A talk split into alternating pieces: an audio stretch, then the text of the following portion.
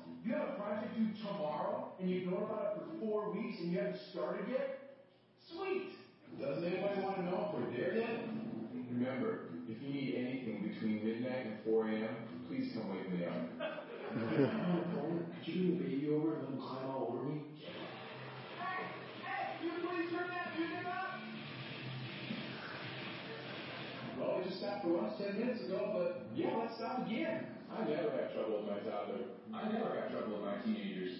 I never had trouble with my adult children. You know, she's right. We are ruining her life. yes, more homework to correct. All right, whining. Yay, tantrums. Hmm, vomit. We just really need to spoil these kids more. Sorry, buddy. I don't know any good jokes at all. You're 16. You pretty much know everything now. I think 18 is a great age to get married. Okay, remember, make sure you turn on all the lights before you leave the house. Hey, could you leave the front door open for a couple hours? Thanks.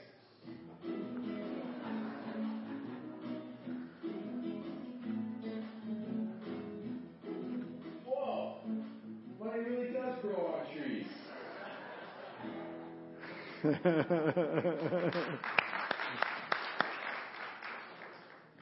you know if you're a good father, you will not say any one of those things. And uh, but we are in Colossians chapter three this morning. We're going to be looking at verses 20 and 21. If you have your Bibles, look at verse 20. We read, "Children, obey your parents in all things, for this is well pleasing to the Lord. Fathers, do not provoke your children, lest they become discouraged." And the title of my message is "A Good, Good Father." Let's pray. Lord, thank you for this time together. Thank you for your word. Thank you for this opportunity that we could gather together in this place, Lord. Uh, it's so sweet to have the fellowship with the actual bodies in this place, Lord, uh, physically, and we uh, praise you for that and ask that you would bless our time together. Or speak to us through your word. Uh, Lord, I know that you have something to say to not just fathers, but to everyone here, Lord, because it's your word and your word is powerful. And so we thank you for this time. We do pray, Father, if there's anyone that has joined us, that is yet to surrender their heart and life to you. They're not born again. Lord, would you especially touch their heart today? So bless our time together. We pray. We commit it to you. In Jesus' name we pray. Amen. It's always a brave thing to come to church on Father's Day knowing you're going to hear about how to be better fathers. But I believe you're taking a step in the right direction. Uh, those who are seeking to be good, godly fathers, grandfathers. You know, I want to speak today really primarily uh, to men, but but not only that, young men raising families, older men who have been there and done that, you know, but you still have a role with grandchildren and parenting them and and single men who may one day become fathers, and then also to women so that you'll understand the, the, unique role that fathers play today in the home. I know that many of us, me included, sometimes feel ill equipped in being a good father or mother. Maybe you come from a home where, where your dad wasn't involved in your life, or maybe your parents split up, or maybe you were like me where my father passed away when I was three years old and my mom never married and never had a dad. And so you suddenly became a father and you're going, oh, now, now what do I do? You know, uh, uh, you know, how am I going to do this? But understand, God will give you the strength to do it as you heed what His Word says. Because when it comes right down to it, better to be an okay but learning dad than one who's, than one who's completely out of the picture. Why? Well, because many, in many ways, fathers are the visible link for their children to their Father in heaven. So many, many op- opinions that they'll develop as a young age about God, they will learn from their relationship with their earthly father. So we want to do as dads everything we can to point our kids towards the Lord. James, James Dobson in his book, The Strong-Willed Child, writes this, Child rearing is like baking a cake. You don't realize you have a disaster until it's too late. Well, we don't want it to be too late. So, so for that reason, if you're taking notes, we're going to see three things. We're going to see number one, a good kid. Number two, a good dad. And number three, a good, good father. Number one, a good kid. Again, look at verse 20. Children, obey your parents in all things, for this is well pleasing to the Lord. As we look at our culture today, it's pretty clear that obedience and respect for parents it's at an all-time low. You know, in most ancient cultures, respect and submission was just a part of their everyday lives. You just did that. There, there wasn't no choice about it. In fact, in the Roman culture, the father had virtually absolute power and authority over the child. So when the child was born, it was placed at the father's feet. If the father picked up the child, that child was accepted. If not, if not, that child could be sold or, or left outside to die of exposure or even given away. So in comparison to kids from Jesus' time and before, kids really do have it much better off these days. Now, we know that in the Department of Social Services, they have separate departments for adult protective services and child protective services. Why? Because we know today there are parents who beat their children. There are, are, are, are children who, who are beaten up by their, by their, their no, there's parents who beat their children, children beat up their parents, adult children.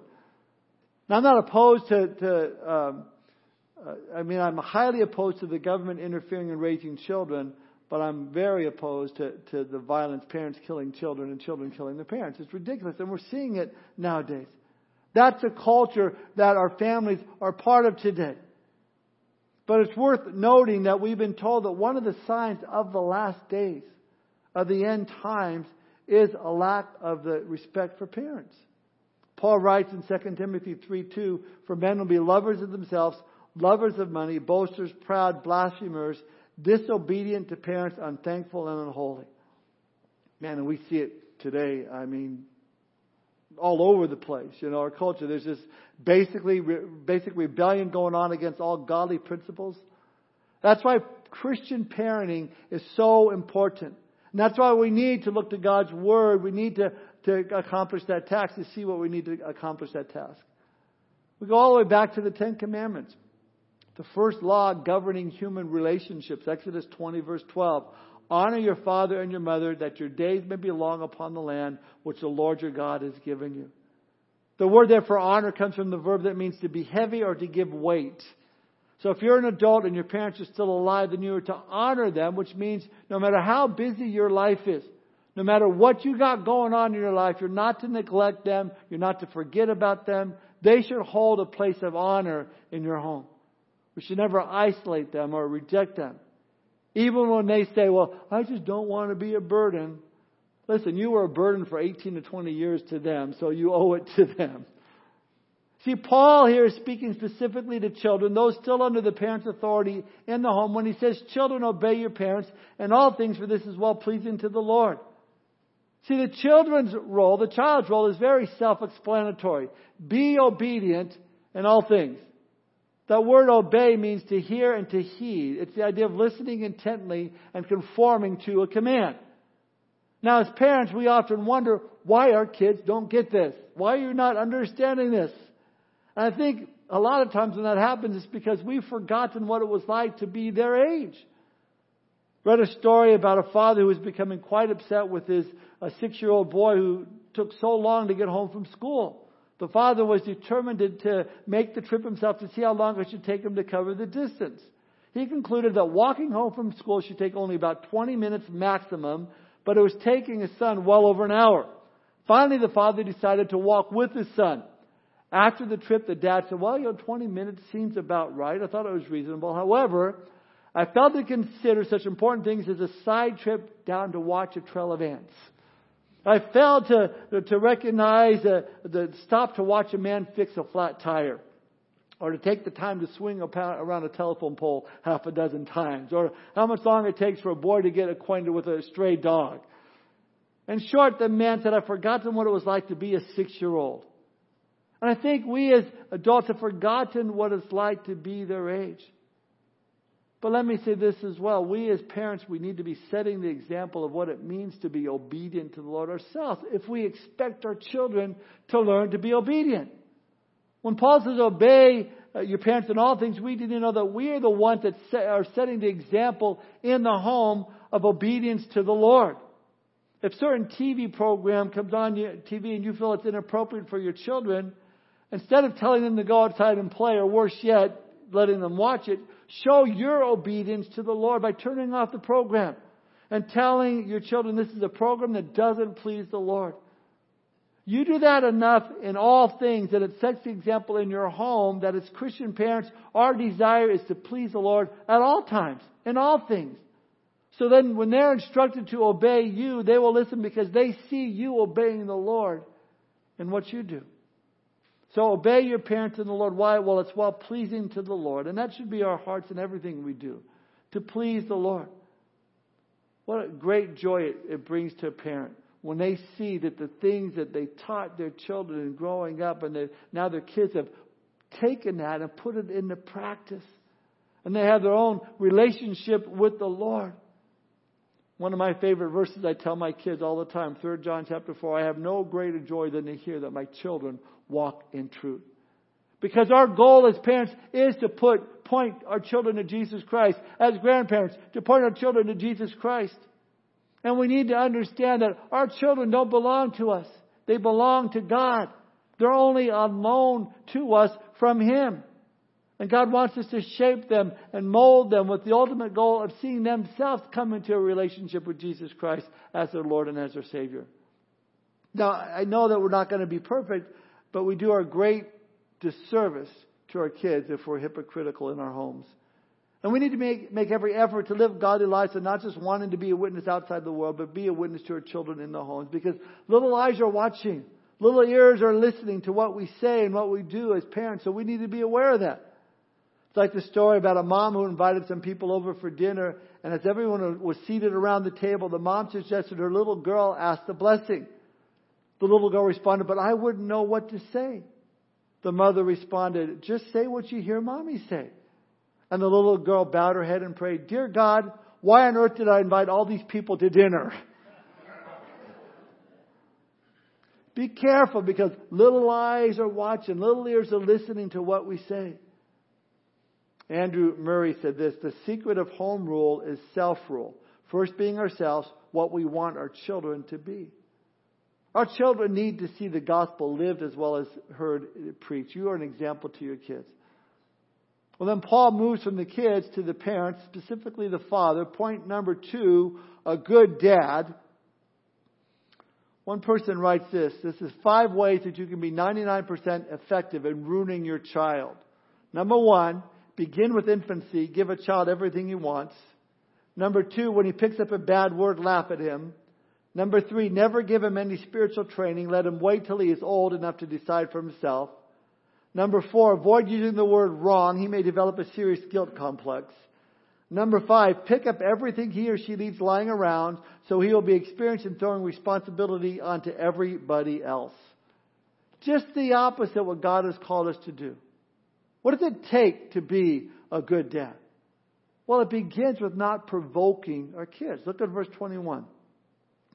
Fathers, do not provoke your children lest they become discouraged. That word provoke there means to, through a repeated ongoing pattern of treatment, to provoke the child to anger, resulting in a deep seated resentment that would boil over into outward hostility and discouragement. Do not exasperate your children or goad your children the, into the point of discouragement. That word discouragement means to be disheartened, dispirited, broken in spirit. So you put that whole sentence together. Don't irritate and provoke your kids or they'll have no passion. They will be disheartened. Now you say, well, how on earth would a father or a mother uh, do something that would discourage or dishearten or break their spirits? Let me give you three ways if you're taking notes. One way you can provoke your child and discourage and dishearten them and break their spirit is by showing favoritism. Showing favoritism, favoring one child over another. Now my son Matthew, even to this day, he said, Dad, I'm your favorite son, right? Right? I'm your favorite son. I said, I said, Matt, you are my favorite youngest son. But see, you can, you can uh, provoke your child and discourage by showing favoritism. Saying things like, well, you know, I wish you were more athletic like your brother, or why can't you get straight A's like your sister? It's like the parent that told their child, when I was your age, I made straight A's. I bet George Washington made straight A's. And your kid responds, yeah, George Washington was president of the United States when he was your age. But to say, why can't you do this or why can't you do that? What's wrong with you? Uh, look how well your sibling does that. Comparing one with, with another, showing uh, attention and affection on one child at the expense of the other, that can cause resentment.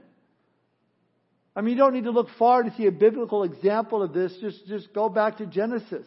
Read the story of Jacob and Esau. Remember, Jacob was the favored son by his mom, Rebekah, and Esau was the favored son by his father, Isaac. And essentially, they, they pitted the two brothers against each other.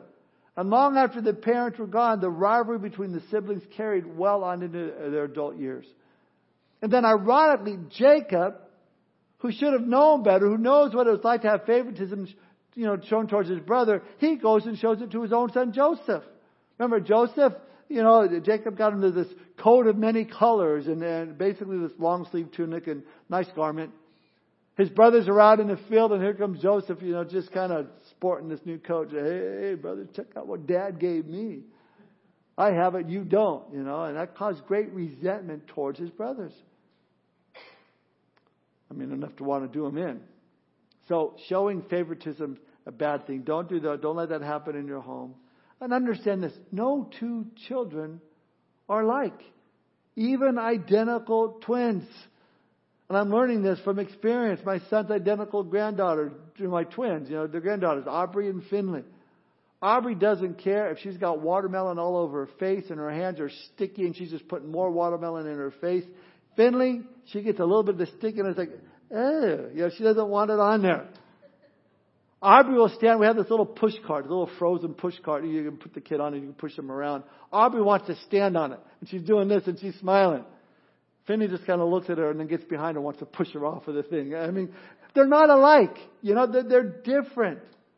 And we need to recognize that no two children are exactly alike, just as no two snowflakes are alike. Some kids are more compliant, good natured, and happy, while others seem to be cranky all the time. I mean, believe me, my wife and I, we raised five kids, and all of them were different. Some were naturally artistic, some more athletic, some more logical, some more emotional, Every child's different. So you have to uh, deal with them differently. You can't deal with them as if they're all the same.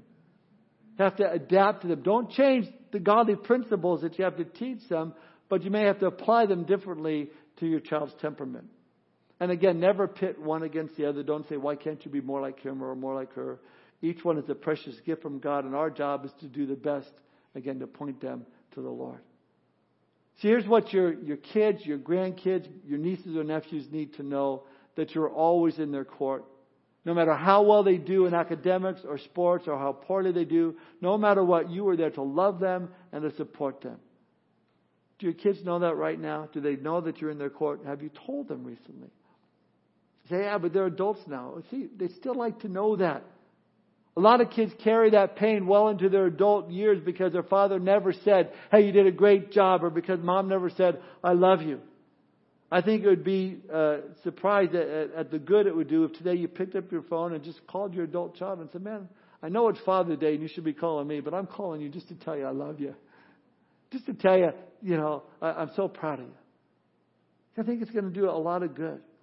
And yet, your children, your little children, they need to hear that as well that no matter what, mom and dad are there for them. Second way you can provoke your children and discourage and dishearten and break their spirit is through neglect. That was King David's problem with his son Absalom. He treated his son with indifference, and as Absalom grew up, he grew up with a contempt for his own dad that ultimately resulted in Absalom murdering his brother undermining his father's kingdom, and then dying an untimely death, all because David neglected him. Are you neglecting your kids? There's a danger in that. According to the data from the National Child Abuse and Neglect Data uh, System, 50 states reported that a total of 1,688 child fatalities happened in 2017 from neglect. And that rate that translates to a rate of 2.32 children per 100,000 children in the general population, an average of nearly five children dying every day from abuse or neglect. Many researchers and practitioners believe child fatalities due to abuse and neglect are still underreported as to what that is. In most cases of fatal neglect, the child's death results not from anything the caregiver does, just from the caregiver's failure to act, failure to watch, they're too concerned with what they're doing in their lives not to take care of their own kids. Fact of the matter is, according to the nonprofit group Common Sense Media, they just reported just this last Tuesday that today's American teenagers spend an astounding nine hours a day with digital technology, entertaining themselves with streaming video, listening to music, and playing games. And tweens, ages 8 to 12, are spending six hours a day with media. So before they've graduated from high school, they would have watched 20,000 hours of digital technology. And the majority of the things that they're seeing, it's garbage. Authority figures as evil, uh, rebellion as a virtue. They would have seen sin glamorized, sexual innuendos as normal comedy, adultery, homosexuality. All this would have been presented more and more as something that is not only acceptable, but if you disagree with it, then there's something wrong with you. And you and I both know I'm not overstating what's happening here. And that's the message that's being bombarded by the media today. It's all around us, and kids respond to what they're seeing. Did you know that 11 is the average age a child is first exposed to porn? And 94% of kids will see porn by the age of 14 years old.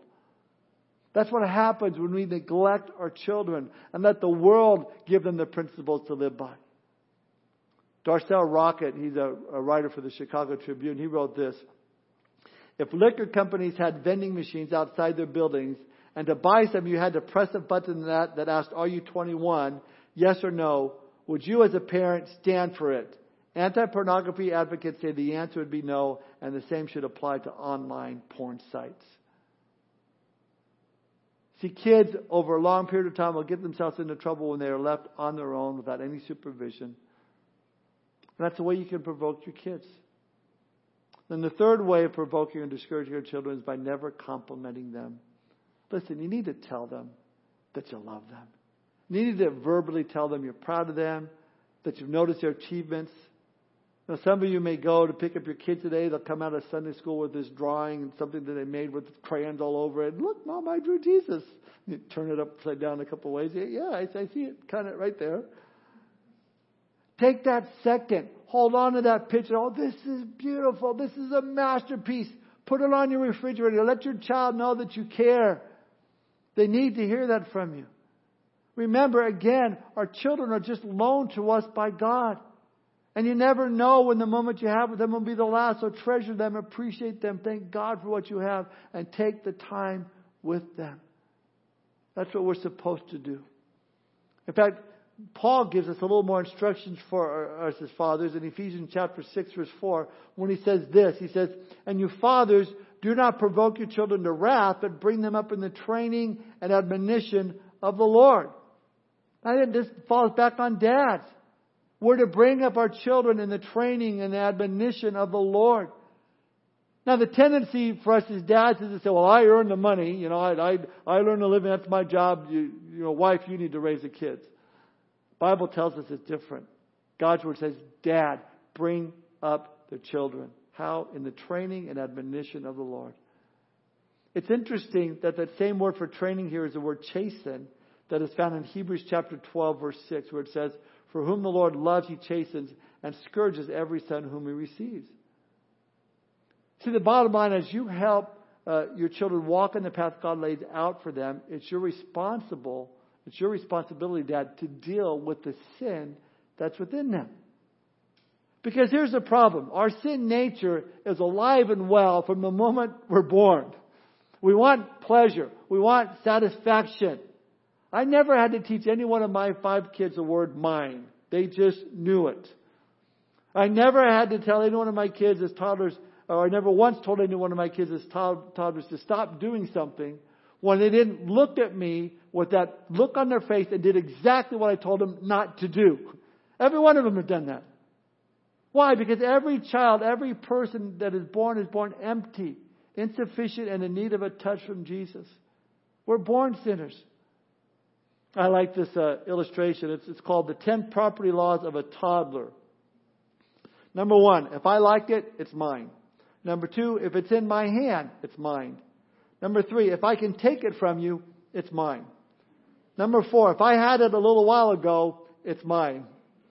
Number five, if it's mine, it must never appear to be yours in any way. Number six, if I'm doing or building something, all the pieces are mine. Number seven, if it looks just like mine, it's mine. Number eight, if I saw it first, it's mine. Number nine, if you're playing with something and you put it down, it automatically becomes mine. And number ten, if it's broken, it's yours. David tells us in Psalm 51:5, Behold, I was brought forth in iniquity, and in sin my mother conceived me. David saying, I was born a sinner. Now, the depravity of man is a doctrine that today's educators deny, but God's word underscores from cover to cover. Kids are born sinners. Oh, they're talented. I mean, after all, we're all made in the image of God. There's all sorts of, of potential packed in their little bodies, but there's also sin and anger and rage and hostility all within them. I've liked this study. It, it, it's very interesting. I mean, I've shared it before. One study of juvenile delinquency came to this conclusion. Every baby starts life as a little savage. He's completely selfish and totally self-centered. He wants what he wants when he wants it. His bottle, his mother's attention, his playmates' toys, his uncle's watch. Deny him these things, and he seethes with a rage and aggressiveness that would be murderous were he not so helpless. He's dirty. He has no morals, no knowledge, no developed skills. This means that all children, not just certain children, are born delinquent. If permitted to continue on their self-centered world of infancy, every child would go to be a criminal, a thief, a rapist, and a killer. Think about it. That's why God's word says in Proverbs 13:24, "He who spares his rod hates his son, but he who loves him disciplines him promptly." Listen, don't let the world tell you that spanking is harmful to your kid's psyche. That's not biblical, and it's just stupid. The Bible says, Proverbs 29:15, "The rod and rebuke give wisdom, but a child left himself brings shame to his mother." And I believe personally that parents that don't spank their kids are guilty of child abuse of the worst sort. And I feel sorry for these kids, and I feel sorry for us that have to live with them. And they're the ones out there rioting and breaking into stores and looking and causing all sorts of trouble. Why? Because there's a lack of discipline when they were raised. If we love our kids, we're going to discipline them. Now, we know the Bible teaches it should be done at an early age. Proverbs 19:18 says, "Chasten your son while there's hope, and do not set your heart on his destruction." Don't neglect your children by failing to discipline them. Proverbs 22:15, Foolishness is bound up in the heart of a child. The rod of correction will drive it far from him. It doesn't say the hours of conversation and telling them not to do it will drive it far from him. It doesn't say that. Now, without going into a whole lot of detail, let me just give you nine quick tips on how to discipline your child properly. Number one, as we already read, you need to start young. Number two, it should never be in anger. Number three, it should be based on prior instruction. They, they, they know what they did was wrong. You don't spank your kid and tell them why they did two days later. It should be done in private, never in public, not in front of others. Again, you should tell them why they're being disciplined and what rules they violated. Number five. Number six, it should be done in the right place of the anatomy. God has provided just the right spot to apply this discipline. By God's design, the rod of discipline should be applied to the seat of understanding. It should be done with a rod or with a wooden spoon. And I believe that for a couple of reasons. First, you can't tell how hard you swat when you swat with your hand. It's more of a blow, but with a stick or a wood spoon, you can tell it just kind of stings. Then, secondly, the hand is used for loving and for cuddling, and I would rather have them associate discipline with a wooden spoon rather than with my hand. Then, number eight, look for the change of heart. Look for that repentance and sorrow, and then take time to pray with them and love them and forgive them and, and seek that restoration after they've been disciplined. Susanna Wesley, mother of 17 kids. Could you imagine that? 17 kids which included John and Charles Wesley, the great evangelist and hymn writer and the founder of, of Methodist, Methodism. She wrote these words, and I quote, The parent who studies to subdue self-will in his child walks together with God in the renewing and saving of the soul. The parent who indulges self-will does the devil's work and makes religion impractical and salvation unattainable and does all that is in him to drown his child's soul and body forever. See, we need to be partners with God in disciplining our children. And let me say this again the purpose of discipline is not to vent your, your anger or your wrath, it's for teaching your children what is right and what is wrong. And in my opinion, that spanking should be reserved for those times when a child does something dangerous or deliberately disobedient. Oftentimes, a few firm words of instruction uh, delivered in love and concern for a child is all that's needed. But there are times when, when a child will hear, not hear that, and all they'll hear is a physical reminder in love and follow with the reassurance that they are indeed loved. My kids are all different. You know, the, my son Chris, man, I just, you, did something wrong and, and you're going to be saying, I'm so sorry, Dad, you know, I'm so sorry, and you get a spanking and one. Then I have another child. I won't say who, but, uh, what I do? What I do? I don't do anything wrong. I didn't do anything. Just admit what you did. And, and, and what we done. No, no, I didn't do anything wrong. Just admit it, please. Laura. Oops, I'm sorry. I'm in trouble. Kids are different because some kids you can just just talk to and they understand and, and they get it. But some kids, you know, they need the, the the you know what they need. Finally, number nine, how to discipline our children properly. It's found in Ephesians 6 4. We looked at it already. We need to do it in the admonition of the Lord. That's a, that, that means verbal instruction with warning. And where does the verbal instruction come from? It's got to be from God's Word. Here's what God's Word says. Here's how you violated God's Word. Here's the instruction that you need to know.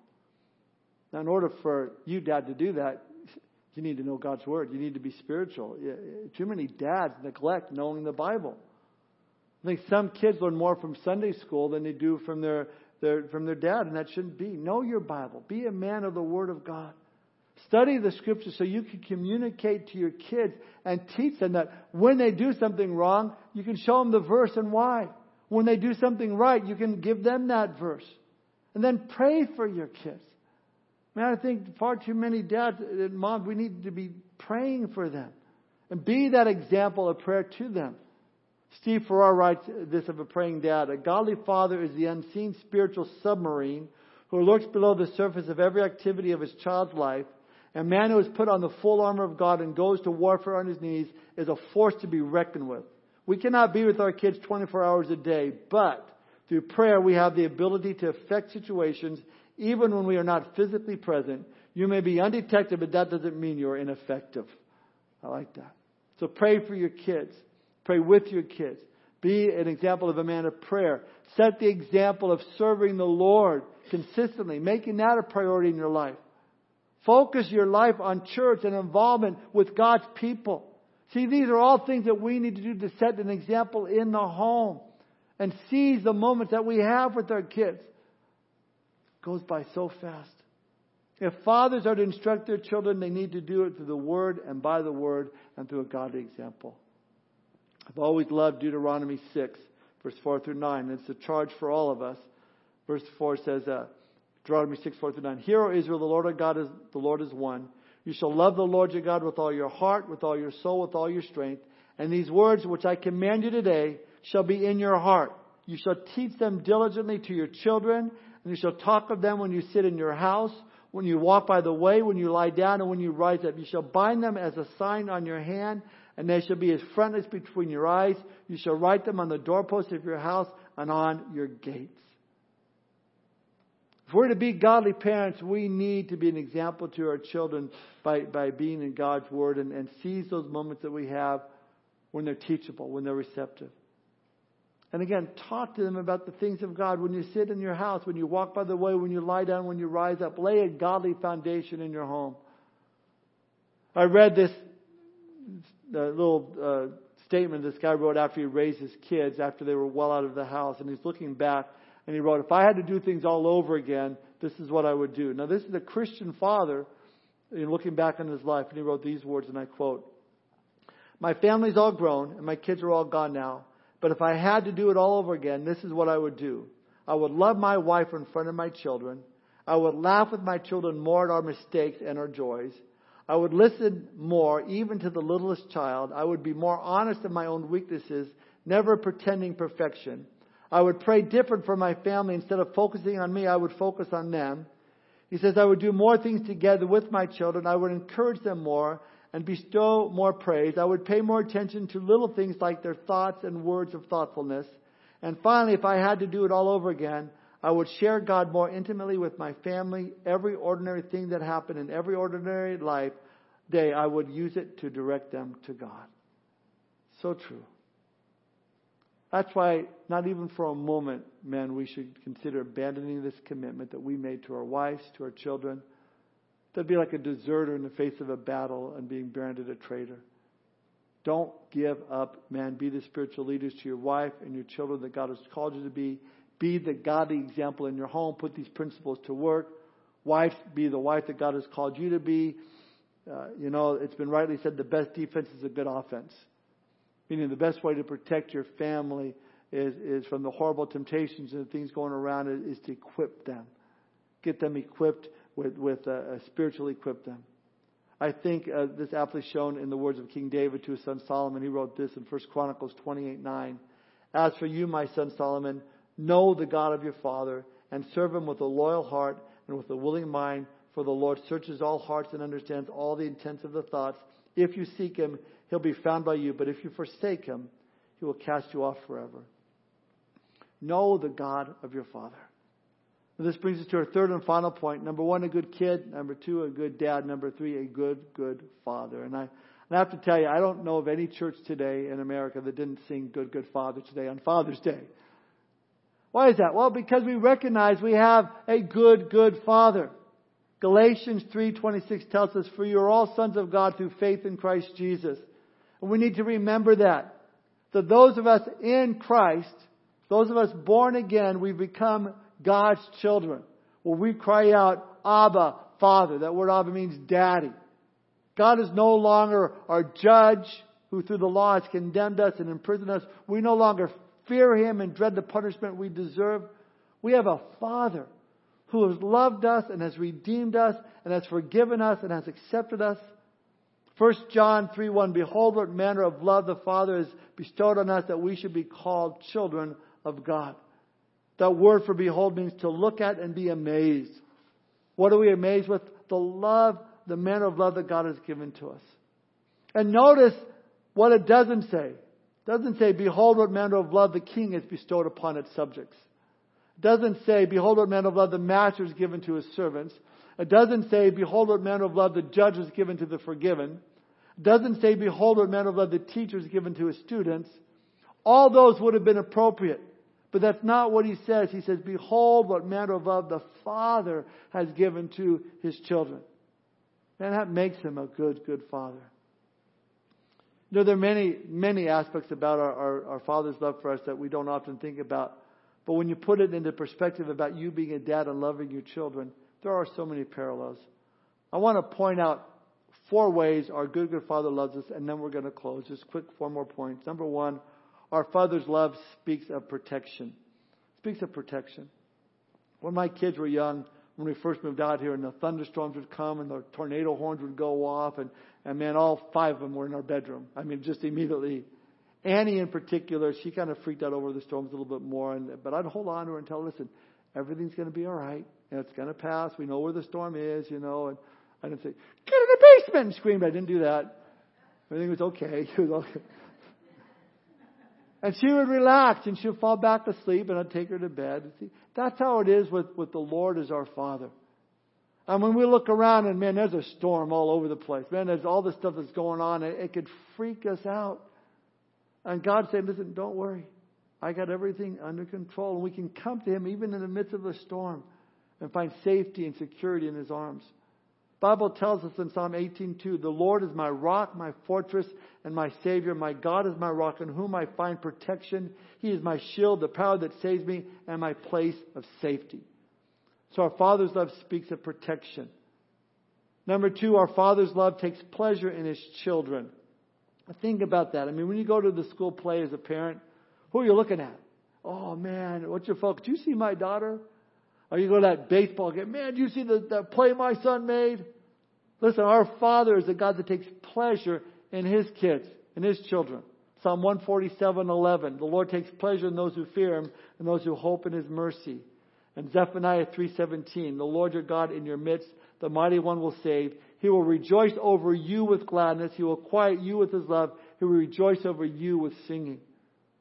Number three, our Father's love speaks of acceptance speaks of acceptance.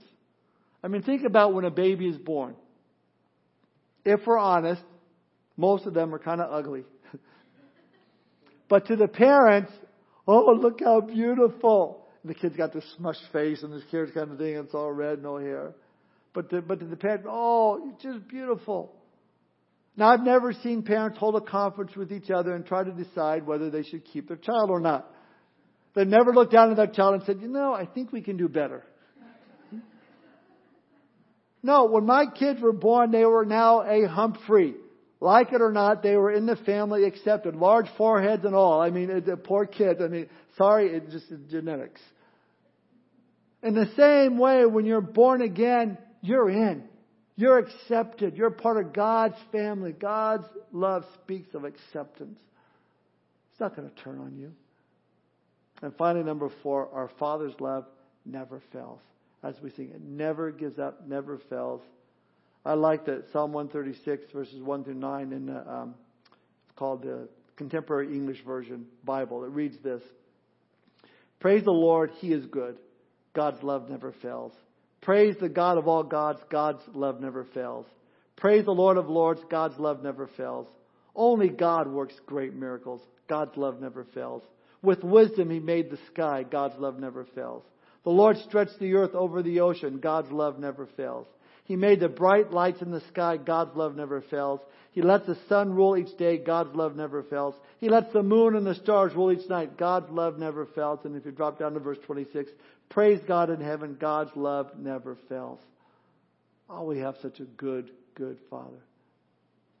As we close, Dad, do you want to be a better father, better parent, better child of God?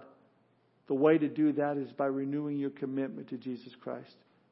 Your relationship with your family is only as good as your relationship is with Jesus. If you're half-hearted in your commitment to Christ, then you're only going to be half-hearted in your commitment to your wife and your children. It's only the man that is sold out for the Lord who will be worth anything to his family. And only Christ can make us that caring, loving, and giving men and parents we need to be. So whatever needs to change in your life, if the Lord has spoken to, you, to your heart this morning, change. Allow God's Spirit to take complete control of you and your family. Renew your commitment to Him and to them, and you'll have the most blessed Father's Day there is. Maybe you're here this morning and you're not a father. Well, we all have fathers.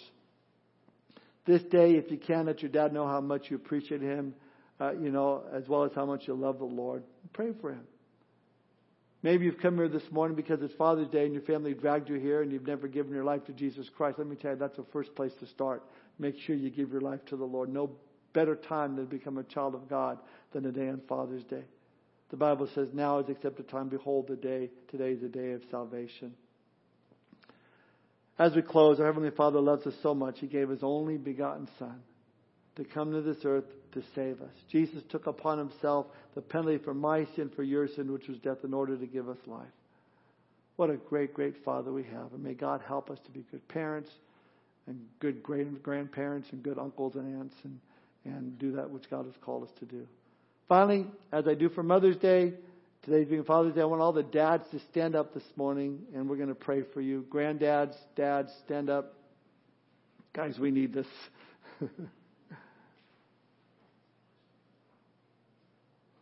Let's pray. Father, we thank you, Lord, for your great love for us. We thank you that you are our good, good Father.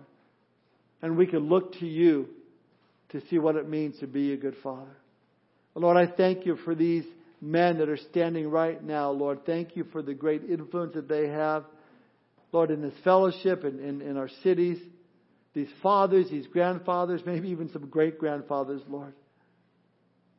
Lord, these leaders who love you, who are leading their homes, Lord.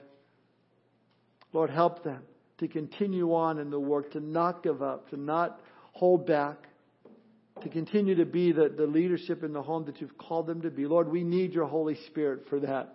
I need your Spirit for that, Lord, at times, even with adult kids. Lord, we need that power. We need that strength to be those leaders you've called us to be. So bless each father here, we pray, Lord. Give them the power they need to bring you glory and to do your will. And Father, for all of us this morning, Lord, we want to thank you for being such a great Father to us and calling us into the family of God and to be your children. May we bless you all day today, Lord, and just sing praises to you, our good Father. And may we look to, to call up, if we can, again, Lord, just our dads and just be grateful to them. In Jesus' name we pray. Amen.